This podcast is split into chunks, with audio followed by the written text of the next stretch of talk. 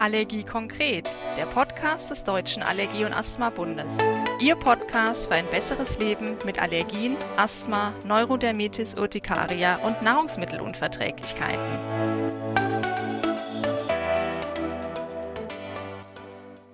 Hallo und herzlich willkommen zu einer neuen Podcast-Folge. Viele von Ihnen kennen das. Rote, juckende Augen, die Nase läuft und juckt. Zum Start der Pollensaison gehen die Beschwerden leider wieder los und der Leidensdruck der Betroffenen ist oft immens. Doch was tun, wenn trotz der jährlich wiederkehrenden Beschwerden der Allergietest negativ ausfällt? Dann könnte es sich um eine sogenannte lokale allergische Rhinitis handeln. Was das genau ist und wie sie behandelt wird, darüber spreche ich nun mit Professor Martin Wagenmann vom Universitätsallergiezentrum und der Klinik für Hals-Nasen-Ohrenheilkunde am Universitätsklinikum Düsseldorf. Herzlich willkommen, Professor Wagenmann. Hallo, Frau Oppermann. Ich freue mich, dass wir uns über so ein spannendes Thema unterhalten können. Ja, ich mich auch. Aber Professor Wagenmann, nicht jeder kennt Sie und Ihr Allergiezentrum und vielleicht stellen Sie sich und Ihre tägliche Arbeit im Allergiezentrum kurz vor. Natürlich, sehr gerne. Also ich bin Hals-Nasen-Ohrenarzt und Allergologe, wie ich immer gerne betone. Und äh, bin schon ziemlich lange hier am Uniklinikum in Düsseldorf und beschäftige mich aber ehrlich gesagt seit meiner Doktorarbeit. Also ich verrate am besten gar nicht, wie lange schon eigentlich mit, mit der allergischen Rhinitis und ähm, auch mit Nebenhöhlenerkrankungen.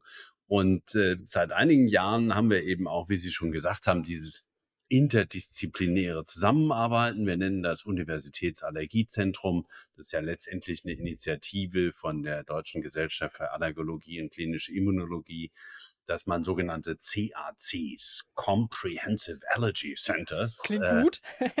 ja, zusammenstellt. Aber das Wichtige ist eben, dass, dass sich die Erkrankungen, mit denen wir es zu tun haben, die halten sich halt nicht an die Fächergrenzen. Mhm. Und deshalb ist es so wichtig, dass man wirklich eng zusammenarbeitet, kurze Wege hat, sich gegenseitig kennt und versteht zwischen den Disziplinen, also den Hautärzten, den Dermatologen, den Kinderärzten, den Pädiatern, den Pneumologen, also den Internisten, die was von der Lunge verstehen und natürlich auch uns, den Hals-Nasen-Ohrenärzten. und zwar um den Betroffenen so gut wie möglich und auch so schnell wie möglich zu helfen. Ja, schön, dass Sie sich die Zeit für unseren Podcast heute nehmen. Die lokale allergische Rhinitis ist ja ein relativ neues Krankheitsbild, zumindest so in den Medien. Sie sagten, Sie beschäftigen sich da eigentlich schon sehr lange damit. Ähm, aber in den Medien ist es ja erst, äh, sag ich mal, so die letzten paar Jahre aufgekommen. Was versteht man denn überhaupt unter dieser lokalen allergischen Rhinitis? Ja, das ist eigentlich gar nicht so schwer zu verstehen. Also letztendlich definieren wir die lokale allergische Rhinitis als eine allergische Rhinitis, also einen allergischen Schnupfen oder auch Heuschnupfen, aber es ist eben nicht nur Heu, gegen das man reagiert. Und der Witz dabei ist, ist, dass die üblichen Allergietests, also der Test an der Haut, der Pricktest oder der Test im Blut, die Bestimmung von spezifischem IgE, dass die negativ sind. Und wenn ich jetzt einen Patienten habe, bei dem diese Konstellation da ist, also berichtet mir eben, wie Sie schon sagten, über typische Beschwerden, können auch saisonal sein, also immer im April, wenn die Birkenpollen fliegen mhm. zum Beispiel. Und dann machen wir natürlich die üblichen normalen Allergietests und wundern uns. Was ist da los? Kann doch eigentlich nicht sein, passt nicht, mhm. Krankengeschichte hat prima gepasst. Trotzdem sind die Tests negativ. Und wenn jetzt ein Test an der Nase, das nennen wir nasale Allergenprovokation, wo wir ähnliche Testsubstanzen wie für einen Hauttest sind nur ein bisschen anders, aber das, das Entscheidende, das Allergen ist dasselbe. Das sprühen wir in die Nase rein. Und wenn die Patienten darauf reagieren, so wie bei der Erkrankung selber, nämlich mit Schnupfen, mit behinderter Nasenatmung, mit Niesreiz, mit Juckreiz, dann ist dieser Test positiv. Und das nennen wir dann lokale allergische Rhinitis, weil die Erkrankung sich eben nur lokal, nur in der Nase selber mhm. abspielt, mhm. aber im Gesamtorganismus, also auf der Haut oder im Blut, nicht nachweisbar ist. Mhm. Ja, spannend, ne? Das ist irgendwie schon so ein ganz spezielles Krankheitsbild, oder? Oder kennen Sie das noch von einem anderen Organ, wo sich wirklich nur an diesem Organ eine allergische Erkrankung zeigt? Ja, das, das, das ist auch ein spannendes Thema. Es gibt durchaus Leute, die behaupten, sowas gibt es an der Lunge auch. Mhm. Aber Ähm, ich persönlich finde das besonders spannend. Also, ich habe mal in meiner eigenen Doktorarbeit behauptet und nach la jahrelanger Forschung nachgewiesen, dass IgE nicht in der Nase produziert wird. Glücklicherweise bin ich mein musste ich meinen Titel nicht abgeben, nachdem dann irgendwann klar wurde, dass das falsch ist, was ich da rausgefunden hatte. So ist das halt in der Wissenschaft Ja. manchmal. Und dass sehr wohl in der Nase alle Bestandteile, alle immunologischen Bestandteile, alle Zellen da sind, die erforderlich sind, dass in der Nase selber eben auch IgE produziert wird. Mhm. Und das ist die Voraussetzung. Und es ist in der Tat so ein bisschen auf und ab gegangen. So an Mitte der 70er Jahre gab es die ersten Leute, die behauptet haben, die Hypothese aufgestellt haben und auch Provokationen an der Nase gemacht haben und dann gesagt haben, es gibt sowas wie diese lokale allergische Rhinitis. Das hat dann so ein paar unterschiedliche Namen bekommen, bevor man sich eigentlich erst in den letzten Jahrzehnten auf den Terminus lokale allergische Rhinitis geeinigt hat. Mhm. Aber das das ist wirklich eine spannende Entwicklung und, ähm, der Punkt ist halt, wir haben das oft unterschätzt, muss Mhm. man einfach sagen, wie häufig und wie relevant das ist. Natürlich für den einzelnen Patienten ist das sowieso das Entscheidende, dass man für ihn oder sie die richtige Mhm. Diagnose findet. Und man muss sagen, es ist auch heute noch nicht so ganz einfach zu sagen, wie häufig das Phänomen Das wäre überhaupt jetzt meine nächste Frage nämlich gewesen. Kann man sagen oder haben Sie so Erfahrungswerte, wie häufig das auftritt? Also, ich meine, wahrscheinlich hat sich ja von der Diagnostik her auch was geändert, sodass man das jetzt eher auch im Schirm hat und auch hm. mehr Patienten hat. Aber haben Sie da irgendwie so 'n Gefühl für? Na ja, also sagen wir mal so, von den Patienten, ähm, die übrig bleiben, wenn so die normale Diagnostik negativ gewesen ist und die Krankengeschichte eben überzeugend ist, da sind's gar nicht so wenig, Mhm. wahrscheinlich ungefähr jeder fünfte Patient. Oh. Mhm. Wenn man eben vorher relativ strenge Kriterien ansetzt, ja. Mhm. Also, auch die Nase untersucht. Es gibt ja auch andere Erkrankungen, die ähnliche Beschwerden machen wie wie 'ne allergische Rhinitis und dann stecken halt Mhm. Nasenpolypen dahinter, um mal so Mhm. 'n Beispiel zu nennen. Aber dann ist es gar nicht so selten. Und, ähm, das ist dann das hat ja auch Konsequenzen, wenn man das rausfindet. Einerseits ist es natürlich für alle irgendwie befriedigend, wenn man 'ne Ursache für die Beschwerden findet. Aber das Gute ist, man hat dann auch 'n guten Therapieansatz und Mhm. weiß, wie man weitermachen. Sie hatten grade, ähm, von den harten Kriterien gesprochen, die man da ansetzt. Was wäre das denn zum Beispiel, wenn jetzt 'n Patient zu Ihnen kommt? Wie würden Sie da vorgehen? Also, was wird erfragt und worauf achten Sie da? Ja, also grundsätzlich erst mal, äh, ganz nach Schema F sozusagen. Also die die übliche Krankengeschichte muss stimmen. Mhm. Wird erfragt und man schaut dann, ob sie passt. Wir wollen ja nicht, dass jemand kommt und sagt: „Ich will's genauso haben“, sondern eben wirklich für den Einzelnen oder die Einzelne auch rausfinden, was im Vordergrund steht. Mhm. Also die typischen Symptome: Die Nase läuft, die Nase ist blockiert, auch Juckreiz, auch Niesreiz in allen denkbaren Kombinationen, auch verminderter Geruchssinn. Dann fragen wir oft auch, ob 'ne Allergie wahrscheinlich ist, ja? Es Mhm. ist ja zum Beispiel so, wenn wenn Eltern oder Geschwister allergisch sind, ist die Wahrscheinlichkeit, dass der Patient selber daran auch leidet, auch deutlich erhöht. Dann fragt man: „Gibt's denn bestimmte Jahreszeiten, wo das mehr oder weniger häufig ausgeprägt ist?“ Und da gibt's eben die zwei zwei Formen sozusagen. Einerseits die Patienten, die das ganze Jahr über mehr oder weniger Beschwerden haben. Klar sind die nicht immer gleich, ja, aber eben das ganze Jahr über da. Und die anderen Patienten, die sagen, das ist ganz typisch, wenn im April schönes Wetter ist oder im Mai oder Juni schönes Wetter ist, immer dann habe ich Beschwerden. Oder natürlich auch bei Kontakt mit irgendwelchen verdächtigen Tieren, zum Beispiel Katze, Hunde. Ja, das wären so häufige Allergenauslöser. Und dann werden wir schon sehr hellhörig und Mhm. denken: „Mensch, das das könnte doch wirklich gut 'ne Allergie sein.“ Und dann, wie gesagt, gucken wir uns die Nase an. Das ist auch wichtig, dass man das Erfolgsorgan, wie wir so schön sagen, ja, dass wir uns das auch untersuchen. Das heißt, da guckt man ganz normal HNO-ärztlich mit 'nem Stirnspiegel und 'nem Spekulum in die Nase, am besten natürlich mit 'nem Endoskop. Dann Mhm. kann ich eben auch genauer erkennen, was da los ist. Und dann gehen die Allergietests los, eben an der Haut oder im Blut. Das kann man beides machen. Man kann auch nur eins von beiden machen, hängt auch so 'n bisschen davon ab, was für Gegebenheiten bestehen. Also jemand, der zum Beispiel kürzlich gerade noch Antihistaminika eingenommen hat und ich will gleich ein Testergebnis haben, da werde ich keinen Hauttest machen, weil der könnte negativ sein Mhm. wegen dem Mhm. Antihistaminikum. Dann stehe ich halt auf dem Schlauch und kann entweder sagen, ich muss so lange warten, bis das Antihistaminikum nicht mehr wirkt, Ja. oder ich nehme gleich Blut ab. Mhm. Und der nächste Schritt, wenn das dann, wie gesagt, negativ ist, dann sagen wir, wir brauchen 'ne nasale Allergenprovokation. Das macht man nicht am Anfang, weil das doch 'ne relativ aufwendige Geschichte ist. Ist zwar Mhm. nicht gefährlich, aber es ist auch nicht 'n Riesenvergnügen, wenn man die Symptome des Heuschnupfens und der allergischen Rhinitis auslöst, aber es es dauert 'n Weilchen, Mhm. weil das 'n relativ empfindlicher Test ist. Wir messen, wie viel Luft geht durch die Nase, wir schreiben die Symptome genau auf nach 'nem Schema. Man muss immer k 'ne Kontrollprovokation machen, weil es Mhm. gibt viele Nasen, die sind einfach überempfindlich. Mhm. Ja, also der Klassiker, Patient berichtet, immer wenn's staubig ist, muss ich niesen. Mhm. Das hat meistens gar nix mit 'ner Allergie zu tun, Ja. sondern das ist unspezifisch. Ja. Dass die Nase dann einfach so sensibel ist, dass die, sage ich jetzt mal, dicht macht, niest und 'ne Schleimhautreaktion dann stattfindet. Ganz genau, ganz genau. Wir nennen so was Hyperreaktivität. Gibt's Mhm. ja auch an der Lunge ganz Ja, häufig, genau. ne, dass das eben kein spezifischer Auslöser da ist. Das kann auch mal so was wie kalter Zigarettenrauch sein oder Temperaturänderung, Mhm.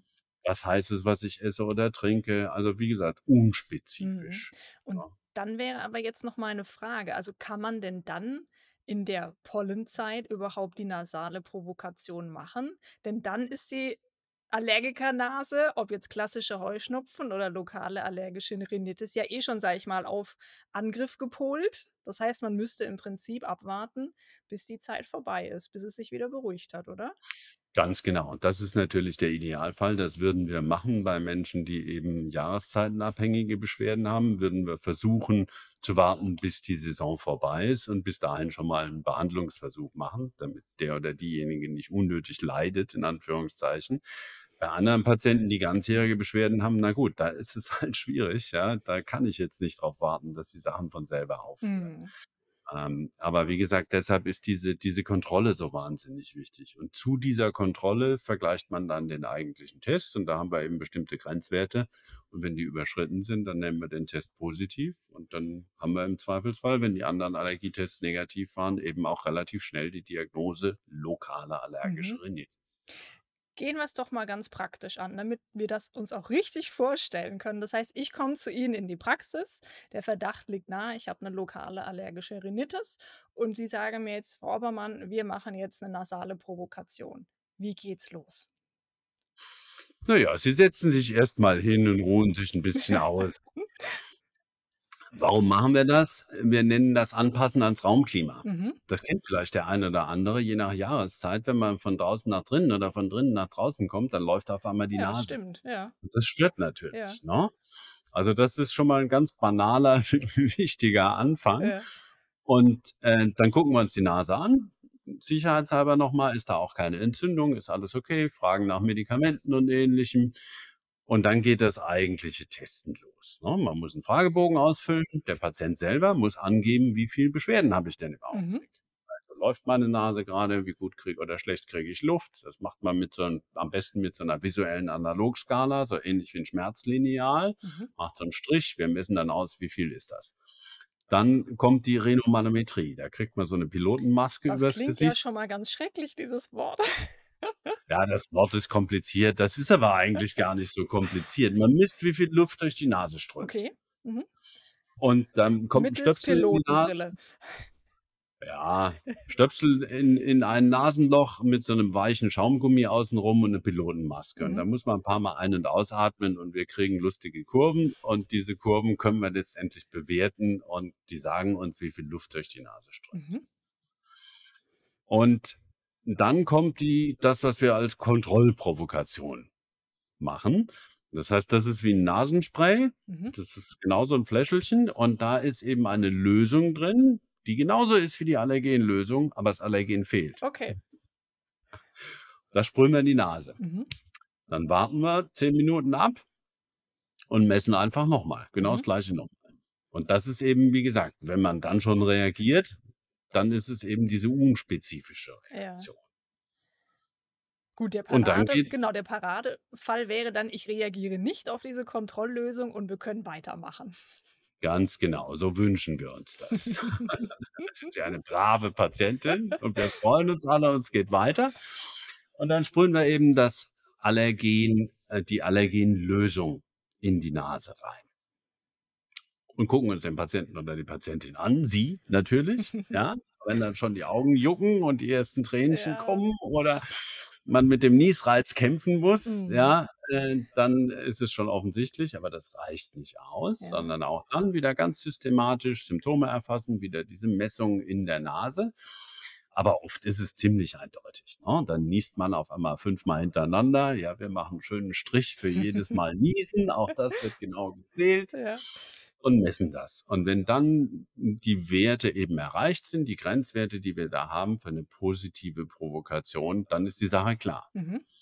Wenn nicht, geht's trotzdem noch weiter. Das ist Mhm. immer noch nicht zu Ende, sind wir immer noch nicht zufrieden nach der Viertelstunde, Ja. sondern sagen: „Na ja, vielleicht war die Menge an Allergen nicht Mhm. ausreichend.“ Ja, also auch das ist 'ne Frage der Dosis manchmal. Dann kann man mit 'ner noch höheren Dosis Allergen da Kommen. reingehen. Ja.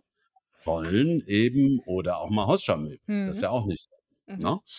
Und, ähm, wenn das dann positiv ist, dann ist gut. Und wenn's negativ ist, dann haben wir Gewissheit, dass gegen dieses Allergen, was wir getestet haben, keine Allergie vorliegt. Und dann fängt nämlich die Gemeinheit eigentlich an. Ja, also was heißt Gemeinheit? Aber das das Ganze, was es unhandlich macht, weil bei 'nem bei 'nem Hauttest, da kann ich ja locker 20, 30 Allergene gleichzeitig testen. Bei so 'nem Test an der Nase ist nicht. Ja. Ja, wenn der Test negativ ist, dann ist die Nase schon so gestresst, dass ich nicht noch 'n Allergen testen möchte. Ja. Weil's dann Ja. einfach das Risiko zu hoch ist, dass diese, ja, äh, Reizung der Nase dann quasi zum Vorder zum Vorschein tritt und das aber mit 'ner allergischen Reaktion gar nix zu tun hat. Ganz genau. Das Mhm. ist genau der Punkt, ja. Und, ähm, deshalb ist es schon sehr, sehr wichtig, dass man vorher wirklich besonders sorgfältig fragt: „Was könnte denn dahinter stecken?“ Mhm. Weil's einfach nicht praktikabel ist, da 20 Ja. Allergene durchzutesten an der Ja, Nase. ja. Ja, das das kann die ganze Prozedur, das dauert schon mal 'ne gute Stunde, bis das Mhm. alles durch ist, ne? Mhm. Und, äh, wie wir wissen, Zeit ist ein begrenztes Gut. Richtig. Ganz genau. Das heißt, also, so 'ne Diagnostik macht man nicht mal eben, sondern da braucht's schon triftige Gründe für. Und je besser, ähm, sozusagen Sie und Ihre Zunft den Job machen und in der Anamnese schon mal mögliches Allergen eingrenzen wir hatten vorhin auch schon gesprochen über diesen zeitlichen Rahmen. Das heißt, ist eher die Wahrscheinlichkeit, dass es Frühblüher sind wie, äh, Erle, Birke, Hasel oder ist es eher später im Sommer, dass man vielleicht eher die auf die Gräserpollen reagiert, dass man da schon auswählt und dann im Prinzip hoffentlich bei dem 1. oder 2. Allergen schon 'n Treffer landet. Mhm, genau. Und auch aus pragmatischen Gründen und da kommen wir dann auf 'n Thema, was wir sicherlich später auch bereden, würden wir jetzt nicht unbedingt exotische Allergene bei der nasalen Provokation testen. Das hat 2 Gründe. 1. gibt's die dann oft gar nicht als Allergentestlösung, weil die Auswahl an an solchen Lösungen, die müssen ja kontrollierte Lösungen sein. Da muss Mhm. genau das drin sein, was wir testen wollen und nix anderes. Stellen Sie sich vor, da wären jetzt gleichzeitig Birke, Gräser und Hausstaubmilben drin und der Patient oder Patientin oder Sie reagieren positiv drauf, dann stehen wir auch aufm Schlauch und wissen nicht, was davon Mhm, jetzt ja. eigentlich. Ja, das ist der eine Punkt, also die Verfügbarkeit dieser Allergene. Und das andere ist 'n wichtiger Grund, warum wir das machen, ist ja auch die Behandlung. Mhm. Weil wenn wir wissen, der Test ist positiv, dann gibt's schon auch die Möglichkeit, auch bei der Erkrankung 'ne Allergenimmuntherapie zu Mhm. Die wiederum kann ich ja auch nicht gegen jedes beliebige seltene Allergen machen, sondern die guten Lösungen gibt's halt leider meistens nur für die häufigen Ja. Allergene. Und deshalb ist das 'n anderer Grund, warum wir uns da auf 'ne etwas engere Auswahl konzentrieren. mhm. Ich hatte ja in der Anmoderation gesagt, dass es die Pollensaison häufig betrifft, ne? Aber Sie hatten ja auch schon gesagt, es kann ja auch andere Allergieauslöser betreffen. Zum Ja. Beispiel Hausstaubmilbe, Tierhaare. Was gibt's denn noch so, was man vielleicht ja, im es gibt Hinterkopf haben sollte? grundsätzlich Schimmelpilze, Mhm. wobei wir auch da sagen, also, da würde ich eigentlich, wenn's jetzt um die nasale Reaktion geht, mich im Wesentlichen auf Alternaria Mhm. konzentrieren. Das ist 'n Schimmelpilz, der einerseits relativ häufig Allergene auslösen kann, hat auch oft so 'ne saisonale Komponente. So im Spätsommer, da haben die Patienten oft damit mehr Beschwerden. Ähm, und wiederum, äh, ist das auch 'n Allergen, wo man durchaus eben auch 'ne Immuntherapie mit durchführen kann, was bei vielen anderen Schimmelpilzen nicht so ist. Das Mhm. sind komplizierte Viecher, die Schimmelpilze. Die machen uns allergologisch ganz schön zu schaffen, weil die unheimlich viele verschiedene Stoffe produzieren können und das wirklich komplex ist, da gute Testlösungen herzustellen. Mhm. Und ich hatte vorhin noch gesagt, dass diese typischen Symptome beim klassischen Heuschnupfen, so nenne ich ihn jetzt mal, eben auch diese juckenden Augen sind, ne? Und auch vielleicht mal so 'n Hustenreiz, sodass man merkt, die Mhm. unteren Atemwege sind mit betroffen. Ähm, ist das denn bei der lokalen allergischen Rhinitis auch so oder haben diese Patienten tatsächlich rein nasale Beschwerden? Ne, das ist nicht so. Das das dachte man oder könnte man vielleicht denken, Mhm. Aber es ist halt da gibt's ganz gute Studien dazu, ähm, die zeigen, dass eben auch Patienten mit 'ner lokalen allergischen Rhinitis gar nicht so selten dann auch entweder später oder sogar gleichzeitig an 'nem allergischen Asthma leiden. Mhm. Ähm, also das das ist nicht so, dass das, weil's lokal heißt, Ja, ja, jetzt klingt nur so, die ne? Nase Ja, ja. betrifft, ja, sondern die unteren Atemwege sind da leider heute häufig auch mit im Boot. Mhm. Und gemeinerweise wird das Ganze noch komplizierter. Ja, Aha. wir wir machen ja alles gerne immer kompliziert. Komplex. Komplex, Klingt ja. bisschen positiver, ja, ja. Ja, na ja, was, äh, n äh, das, was man beobachtet hat, ist, es gibt sogar Patienten, die können eine lokale allergische Rhinitis und eine normale allergische Rhinitis gleichzeitig haben. Das wäre jetzt auch noch eine Frage auf meinem Zettel gewesen, denn es gibt ja wie bei fast allen Krankheitsbildern solche Mischformen. Das ist ja Ja. dann auch fies, ne, in der Diagnostik. Ja, ganz genau. Also das das betrifft dann eben Patienten konkret ist das zum Beispiel so, wenn ich 'n Patienten habe, der ganzjährige Beschwerden hat und sagt, er hat aber im April auch immer so Probleme, da wird's besonders schlimm. Jetzt mache ich so 'n so 'n normalen Allergietest, finde raus, der hat 'ne Hausstaubmilbenallergie und könnte sagen: „Okay, prima, alles gut, ja, therapiere ich, ich weiß die Ursache.“ Aber das erklärt ja nicht, warum der im April Beschwerden Mhm, hat. mhm. Und es gibt dann tatsächlich Beschwerden äh, Patienten, wo man eben im Hauttest wieder nix sieht, bei Birke, Hasel, Erle zum Beispiel, das wäre jetzt für Beschwerden im April typisch, und dann an der Nase sehr wohl findet, dass die Birke nur an der Nase reagiert und Mhm, nicht an der Haut und mhm. im Blut. Und das würden wir dann duale allergische Rhinitis nennen. Wow. Schön, da machen wir auch mal 'n Artikel in unserer Mitgliederzeitschrift drüber. Ähm, Sie hatten's jetzt schon 'n paarmal angesprochen, ähm, die Therapie der lokalen allergischen Rhinitis ist im Prinzip gleich dem des klassischen Heuschnupfens. Da würde ich jetzt als Nächstes ganz gerne drauf eingehen. Welche Möglichkeiten haben wir denn da an Therapie? Ja, das ist glücklicherweise, wie wie Sie's völlig richtig zusammengefasst haben, eigentlich ganz einfach. Prima. Genau die gleichen wie beim normalen allergischen Schnupfen auch. Das heißt, wir haben letztendlich 3 Standbeine, wenn wir so wollen. Einerseits Allergenvermeidung ist natürlich schwierig bei den Allergenen, die so durch die Luft fliegen und Maske tragen macht uns allen keinen Spaß mehr, auch wenn's 'n bisschen hilft gegen Mhm. allergische Beschwerden. Dann die Medikamente und dann die Allergenimmuntherapie. Und das sind eben alle 3 schließen sich nicht gegenseitig aus. Das finde ich schon mal ganz wichtig, Mhm. dass man das von Anfang an weiß, Ja. ja? Und, ähm, die Basis, äh, ist mir auch ganz wichtig, auf denen diese Säulen stehen, das Fundament sozusagen. Das ist nämlich, ja, hm, die Schulung, das Verständnis, das gemeinsame Miteinander, ja? Weil auch wenn wir Ärzte das noch so gerne würden, wir können uns nicht dauernd und jederzeit um alle Patienten kümmern und so 'ne Erkrankung wie grade allergische Atemwegserkrankungen, die variieren halt dauernd. Mhm, mhm. Und deshalb müssen Sie als Patientin oder Patient auch wissen: „Wie gehe ich damit um? Ja. Kann ich vielleicht selber meine Medikamente verändern, erhöhen, häufiger nehmen, seltener nehmen? Mhm. Wann muss ich doch wieder sicherheitshalber zur Kontrolle oder nicht?“ Also, das ist das Fundament. Mhm. Und, ähm, jetzt von den Ratschlägen zur Allergenvermeidung mal abgesehen, was für medikamentöse Therapie, auch das ist eigentlich ganz einfach geworden, ja. Grundsätzlich, ich bin und wir, und damit meine ich eigentlich, ähm, die, ja, medizinische Community, die Allergieexperten, die Leitlinienschreiber, ja, äh, sind eigentlich doch sehr große Freunde von einer lokalen Mhm. Therapie. Also, so wie die lokale allergische Rhinitis wollen wir lokal die Nase behandeln. Ja. Das heißt mit Nasensprays, aber nicht mit irgendwelchen Nasensprays und schon gar nicht mit abschwellenden Mhm. Nasensprays, weil die eben dauerhaft schädlich sind, sondern das wichtigste Medikament ist Cortisonspray für Mhm. die Nase. Wir sagen intranasale Steroide, ist aber nix anderes als Cortisonspray für die Nase. Mhm. Und damit kann man schon den meisten, vielen Patienten wirklich ganz gut helfen. Ja. Wenn das Wort Cortison fällt, sind ja viele so auf Abwehrhaltung, ne? „Oh, Mhm. Cortison, ganz viele Nebenwirkungen, ne möchte ich nicht, nehme ich nicht.“ Wollen Sie da vielleicht noch mal 'n Satz zu sagen?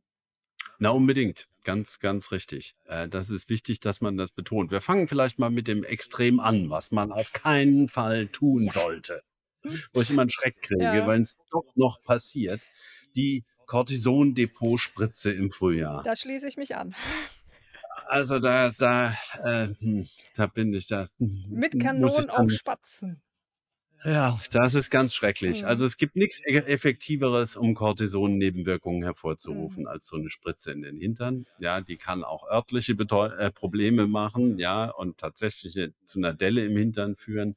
Aber das ist noch das kleinste Problem, weil Cortison im Gesamtorganismus wirklich auf Dauer sehr schädliche Effekte hat. Und deshalb ist das auch gar nicht verkehrt, dass viele sich sagen: „Huch, Cortison, muss man da nicht aufpassen?“ Aber der Witz bei modernen Cortisonsprays für die Nase, aber auch für die Bronchien, ist eben der, dass es erstens das das Cortison dann wirklich an den Ort des Geschehens, da wo es gebraucht wird, transportiert Mhm. wird, da wo ich eben hinsprühe, Mhm. Lokal. ähm, lokal, ganz genau, oder auch nasal, wie wir sagen.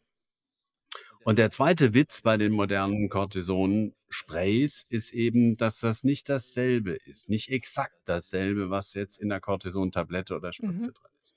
Die sind chemisch so konstruiert, dass der Teil, den ich zum Beispiel runterschlucke ja klar, was ich mir in die Nase sprühe, 'n Teil davon läuft hinten die Nase runter und ich schlucke das runter und wird dann doch in den Gesamtorganismus aufgenommen.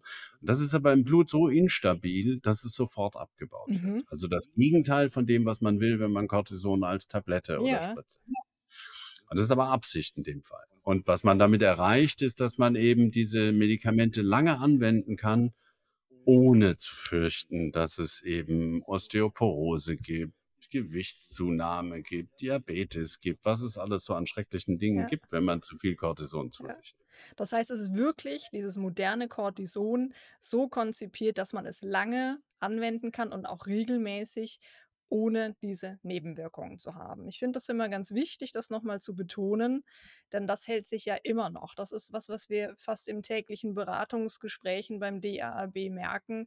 Gegen Cortison gibt es Vorbehalte und man muss ganz klar betonen, es gibt große, große Unterschiede, ja, wie Sie sagten, zwischen Tabletten und Spritzen und dem lokal angewendeten Spray. Mhm. Ja, ja. Also, da, hm, stoßen wir ins selbe Horn sozusagen. Da bin ich auch wirklich froh, dass Sie das auch Ja. so Ja, betonen, ja. ja. Und, ähm, auch an der Nase selber macht das keine Atrophie. Also, Mhm. Atrophie wäre jetzt ein Zusammenschrumpfen sozusagen der Schleimhaut. Auch Mhm. dazu gibt es gute Studien, weil es sind nun mal chronische Erkrankungen, Ja. mit denen wir es zu tun haben. Und die muss man Und auch deshalb müssen die auch langfristig behandelt Mhm. werden. Ja. Entschuldigung. Kein Und Problem. hm, und deshalb ist es gar nicht ungewöhnlich, dass dass Patientinnen und Patienten diese Sprays über viele Jahre immer wieder anwenden, manchmal sogar dauerhaft. Mhm. Aber auch da braucht man sich keine Sorgen zu Mhm. machen.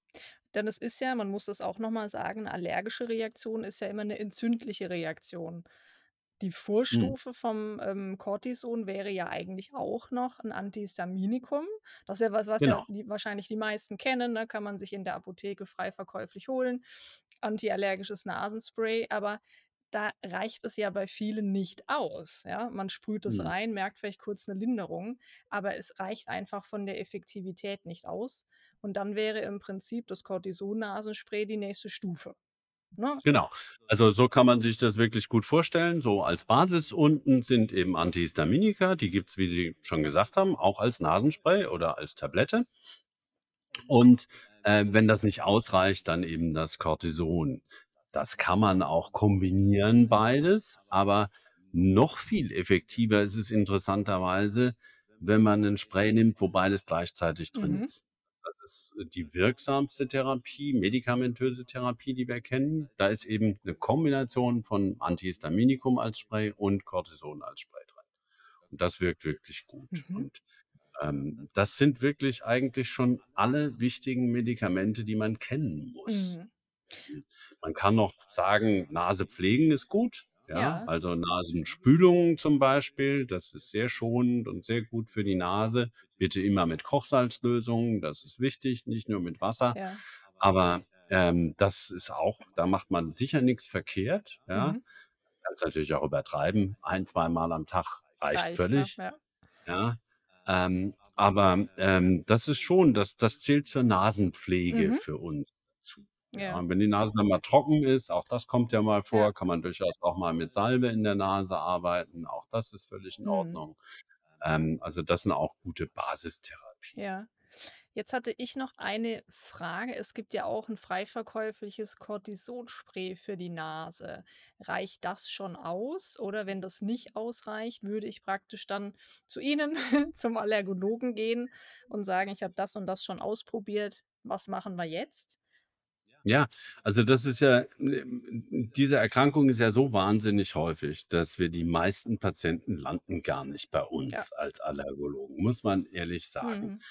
Und, äh, wenn der Apotheker gut ausgebildet und gut informiert ist, dann empfiehlt er eben in der Tat schon von sich aus so ein frei verkäufliches Cortisonspray für die Nase. Mhm. Und das ist auch völlig in Mhm. Ordnung. Das ist der gleiche Wirkstoff und das gleiche Spray, was wir auch auf'm Rezept Ja. aufschreiben würden. Was es nicht auf Rezept äh, ohne rezeptfrei gibt, ist, wie wie gesagt, diese Kombination. Mhm. Ähm, da muss man tatsächlich zum Arzt. Und der einzige Unterschied und insofern muss ich Ihnen zustimmen, dass es manchmal nicht ausreicht, diese Ja. rezeptfreien Medikamente, ist, die Packungsgrößen sind gemeinerweise etwas kleiner. Genau, dadurch, dass man ja die meisten Heuschnupfengeplagten doch 'n sehr langen Zeitraum haben. Man wendet das mehrfach täglich an und dann ist die Packung, äh, relativ schnell leer. Da haben Sie recht, ja. Ja, ja. Und das ist vielleicht auch 'n ganz praktischer, wichtiger Hinweis. Ähm, man hört ja immer wieder von Patienten und auch von niedergelassenen Ärzten, dass man antiallergische Medikamente nicht auf ein Kassenrezept schreiben dürfte. Das ist falsch, wenn man so das so pauschal Mhm. sagt. Und, äh, es ist so, dass dass wir einen bestimmten Schweregrad der Erkrankung voraussetzen wollen. Also, jemand, der nur leicht betroffen ist, der sich leicht helfen kann, vielleicht mit'm Antihistaminikum oder 'n paarmal sprühen und dann sind die Beschwerden nicht so schlimm. Okay, ja, das würden wir als intermittierende, milde allergische Rhinitis bezeichnen, wenn wir das mit Fachterminologie belegen wollen. Ähm, aber diejenigen, die eben schwer leiden, die starke Beschwerden haben, die auch abgeschlagen und müde sind, das ist ja gar nicht selten bei Mhm. dieser Ja. Erkrankung, die verdienen es in Anführungszeichen auch mit einem Kassenrezept versorgt zu Mhm. werden, weil, äh, auch wenn das keine extrem teuren Medikamente sind, das hängt 1. davon ab, ähm, mit wem ich rede. Geld ist immer relativ Ja. und 2., wie viel ich davon brauche. Ja. Und dann kann man eben sehr wohl auch zu Lasten der gesetzlichen Kassen solche Cortisonsprays und sogar Antihistaminika auf ein Rezept Mhm. aufschreiben und die Kasse erstattet das. Mhm. Wir als Ärzte müssen das genau dokumentieren Ja. dann, warum wir Ja, das ja. tun. Aber es ist Ja, zulässig. wichtiger Punkt. Vielen Dank für den Hinweis. Da werden Ihnen sicherlich, äh, einige Zuhörenden dankbar sein. Gut, dann haben wir jetzt, denke ich, die Medikamente so weit abgeklappert. Das wäre ja im Prinzip die Symptomlinderung, ne, so wie wir das, äh, so benennen. Was ist denn die nächste Stufe der Therapie? Na ja, die Krönung im und das, was wir wollen, ist idealerweise eine Behandlung, die den Verlauf der Erkrankung ändert oder sogar die immunologischen Veränderungen, die der Allergie zugrunde liegen, wieder zumindest teilweise normalisiert. Und das kann nur die Allergenimmuntherapie. Die früher haben wir Hyposensibilisierung gesagt, Mhm. aber gemeint ist genau das Gleiche.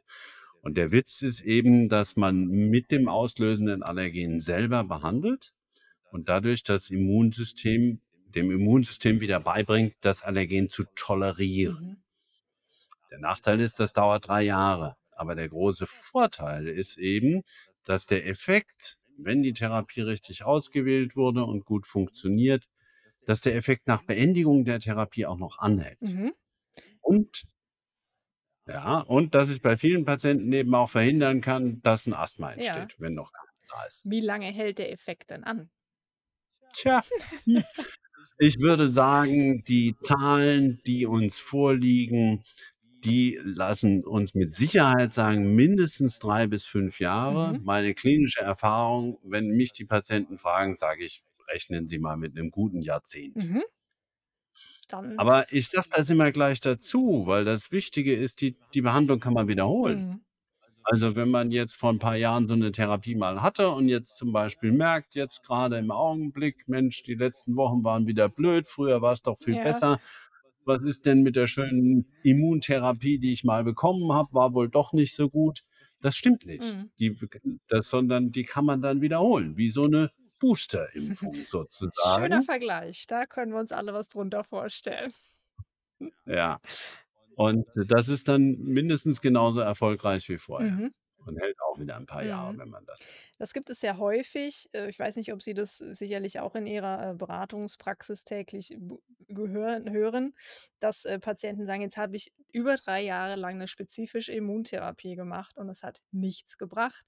Ich habe jetzt noch mehr Allergien dazugekriegt.“ Mhm. Ja, ja, man muss also fangen wir mal andersrum an. Die typische Allergikerkarriere sieht tatsächlich so aus, dass man im Lauf der Zeit immer neue Allergien dazu Mhm. gewinnt. Mhm. das ist der normale Mhm. Verlauf ohne Behandlung. Das sehen wir ganz schön Ja. oft und natürlich sehr frustrierend für den Patienten. Mhm.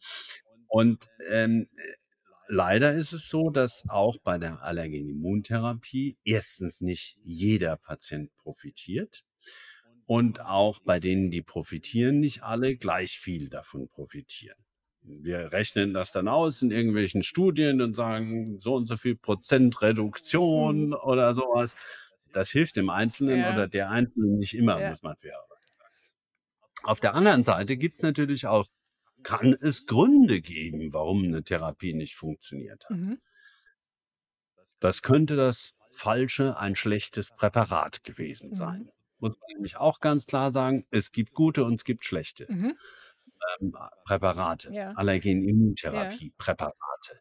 Und die kann man auch nicht alle über einen Kamm scheren. Mhm. Hm, das ist also jetzt nicht so, dass man sagen kann, bei Gräsern funktioniert das immer super und bei Milben nicht, Ja. zum Beispiel. Sondern man muss wirklich für jedes einzelne Präparat von jedem einzelnen Hersteller da unterscheiden. Da gibt es richtige, relevante Unterschiede. Mhm. Das ist das eine. Das andere ist, es kann ja auch was schiefgelaufen sein und man hat blöderweise übersehen, dass man vielleicht noch 'n weiteres Allergen hätte mitbehandeln müssen, Mhm. zum Beispiel, Okay. ja, und das übersehen hat. Ja. Also, wenn so 'n Patient kommt, der sagt: „Das hat bei mir nicht funktioniert“, dann würde ich nicht gleich die Flinte ins Korn schmeißen und sagen: „Pech gehabt, dann gehen halt nur Medikamente“, Ja. sondern, äh, man sollte sich dann schon 'n bisschen Mühe geben und gucken, was können denn die möglichen Ursachen sein? Hat man vielleicht was anderes übersehen? Könnte man vielleicht 'n anderes Präparat noch mal ausprobieren? Äh, das ist schon wichtig. Und wie gesagt, das ist auch nicht entweder oder. Also, viele Patienten, die eine erfolgreiche Immuntherapie hinter sich haben das heißt nicht, dass ich nie mehr Beschwerden habe oder nie mehr Medikamente Ganz brauche, wichtig zu sondern betonen, ne? hoffentlich Ja. weniger. Ja, ja. Ja, das ist auch schon 'n Erfolg. Mhm. Ja. Ähm, Sie hatten jetzt gesagt, man bekommt das Allergen verabreicht und das Immunsystem gewöhnt sich sozusagen hoffentlich daran und, äh, reagiert nicht mehr so heftig. Auf welche Art und Weisen kann man denn dieses Allergen verabreicht bekommen? Welche Möglichkeiten der spezifischen Immuntherapie gibt es denn aktuell? Ganz einfach Skit und Slit. Dann wissen wir Jetzt jetzt weiß Bescheid. nicht jeder, was damit gemeint ist, fürchte ich. Genau. Also, das eine ist die, na ja, nennen wir's mal klassische Therapie mit Spritzen, die man in den Arm bekommt, subkutan, daher kommt der Name Skit. Ähm, und, ähm, die andere Variante ist die sublinguale Therapie. Das heißt, das sind Tropfen oder Tabletten, die legt man sich unter die Zunge, deshalb Mhm. sublingual. Und grundsätzlich kann man nicht sagen, die eine oder andere Behandlungsform ist schlechter. Also, man kann jetzt nicht sagen, Slit wirkt schlechter als Mhm. Skit oder die Therapie im Mund schlechter als die am Arm, sondern auch da hängt es wieder ganz stark vom Präparat ab, was gut funktioniert und was nicht. Mhm. Trotzdem gibt's wichtige Unterschiede zwischen den Behandlungsformen, ne? Also, das das, ähm, ist auch, hm, ganz, ganz wichtig aus meiner Sicht, dass man auch so 'n bisschen, hm, die Patientin oder den Patienten einschätzt, was für den Einzelnen eher in Frage Mhm. kommt. Weil bei der sublingualen Therapie, die muss ich jeden Tag selber nehmen. Mhm. Und Da muss ich auch dran dran denken, denken. ne? Und wenn Ja. ich das vergesse, dann kann die Therapie natürlich auch nicht Ja. funktionieren. Das heißt, kann man Bei es der eher, sage ich mal, einrichten oder sich dran gewöhnen, so wie Zähneputzen, ne? Ich mache dann die Immuntherapie. Oder bin ich vielleicht eher der Typ und sage: „Mensch, im beim Allergologen kann ich mich 'ne 1/2 Stunde danach nach der Spritze hinsetzen, 'ne 1/2 Stunde 'n Buch lesen, mal ganz in Ruhe, mich stört niemand.“ Das habe ich auch letztens von jemandem gehört. Das fand ich eigentlich ganz schön, ähm, und habe dann aber 4 bis 6 Wochen wieder Ruhe und muss mich um nix kümmern. Genau, das ist nämlich der andere Aspekt. Also, bei der subkutanen Therapie, es gibt 'ne Einleitungsphase, da muss man dann typischerweise wöchentlich kommen, aber sobald man eine bestimmte Dosis, die so sogenannte Erhaltungsdosis erreicht hat, dann reicht eigentlich der monatliche Rhythmus aus. Äh, und das ist dann halt einfach seltener, aber nach jeder Spritze muss man 'ne 1/2 Stunde beim Allergologen, wie Sie schon sagen, sitzen bleiben. Natürlich kann man gerne ein Buch lesen, ja, ähm, aber diese Überwachung ist einfach wichtig, weil es in sehr seltenen Fällen schon mal zu schweren Reaktionen kommen kann und die muss man rechtzeitig erkennen. Mhm. Dann kann man sie auch gut behandeln, Ja. aber man muss sie eben erkennen. Ja. So, unser Gespräch nähert sich langsam dem Ende. Wir haben ganz, ganz viel gehört und meine Frage wäre jetzt noch, wenn sich der ein oder die andere Zuhörerin in unserem Gespräch wiedererkannt hat und sagt: „Ja, das kenne ich, das geht mir auch so. Ich habe immer Beschwerden im April oder im Sommer und alle Allergietestungen waren bisher negativ und jeder Arzt hat mir gesagt, Sie haben gar keine Allergie.“ Welche Tipps geben Sie diesen Zuhörern? Nicht locker lassen, ja? Also, es gibt 2 Varianten. Es gibt auch damit haben wir ja öfter zu tun. Einerseits nicht locker lassen, damit meine ich noch mal testen oder vielleicht mal eine andere Ärztin oder 'n anderen Arzt aufsuchen, 'ne 2. Meinung einholen, vielleicht auch mal nachfragen, ob derjenige oder diejenige auch diese Tests an der Nase macht. Das machen relativ viele allergologisch tätige Hals-Nasen-Ohrenärzte, aber auch einige andere Allergologen machen diese Tests an der Nase. Und manchmal ist es aber auch tatsächlich so, dass keine Allergie dahinter steckt, ja? Äh, auch das muss man natürlich zulassen. Das das heißt jetzt nicht, dass man dann nix machen kann. Mhm. Auch das ist wichtig, das zu wissen. Es gibt nicht allergische Formen von chronischem Schnupfen. Auch die kann man aber behandeln. Klar, dann halt nicht mit 'ner Hyposensibilisierung, mit 'ner Immuntherapie, aber auch da muss man nicht die Flinte ins Korn schmeißen, sondern kann das in vielen Fällen gut Mhm. behandeln. Also, dranbleiben heißt die Devise. Nicht aufgeben, sondern vielleicht den nächsten Arzt noch mal aufsuchen, um da 'ne Diagnostik zu bekommen. Denn es ist ja so, die nasalen Beschwerden sind wirklich auch ich hatte das in der in der Eingangs ähm, in der Eingangspassage erwähnt, der Leidensdruck ist ja sehr hoch, ne? Das heißt, wenn 'ne Nase zu ist, wenn die ständig läuft, wenn man nicht richtig riechen kann, das ist schon Lebensqualität, ne? Ja, ich glaube, das passiert immer noch, dass der dass diese Erkrankung unterschätzt wird. Weniger von denen, die daran leiden, Mhm. ja, die kriegen's an sich selber mit, aber auch das manchmal unterschätzt man. Ja. Also, auch das höre ich immer wieder mal von Patientinnen, wenn das richtig behandelt wird: „Mensch, ich wusste gar nicht, dass es mir so gut Ja, gehen genau, kann. genau. Ja, Ja, das ja. ist auch schon was Ja, Schönes. absolut. Ja, Ja. also nicht aufgeben, das ist ganz wichtig. Das ist doch 'n prima Schlusswort. Ich bedanke mich ganz, ganz herzlich bei Ihnen für das tolle Gespräch und die vielen, vielen wertvollen Informationen für die Betroffenen und unsere Zuhörer und bedanke mich ganz herzlich, dass Sie sich die Zeit für den Podcast genommen haben und für Ihre wertvolle Arbeit, die Sie in Düsseldorf leisten. Vielen, vielen Dank für unser Gespräch, Professor Wagemann. Vielen Dank, Frau Oppermann, aber ich gebe das Kompliment gerne zurück. Also, ich bin Ihnen auch Ihnen vom DAAB total dankbar dafür, dass Sie sich so für die Interessen der Betroffenen einsetzen, aber auf der anderen Seite auch so zuverlässige Informationen. Vielen Vielen Dank. Dank. Dann wünsche ich Ihnen da draußen alles Gute. Wie gesagt, bleiben Sie dran, werfen Sie nicht die Flinte ins Korn. Und wenn Sie mehr über Allergien und andere allergische Erkrankungen wissen möchten, dann hören Sie doch mal wieder rein. Ich würde mich freuen. Ihre Marina Oppermann. Dieser Podcast wurde freundlichst unterstützt von Thermo Fisher Scientific Allergy Insider. Das war's für den Moment, aber selbstverständlich sind wir gerne weiter für Sie da. Besuchen Sie uns auf www.daab.de, schreiben Sie uns eine E-Mail oder folgen Sie uns in den sozialen Netzwerken. Bis bald, Ihr Allergie-Konkret-Team des Deutschen Allergie- und Asthma-Bundes.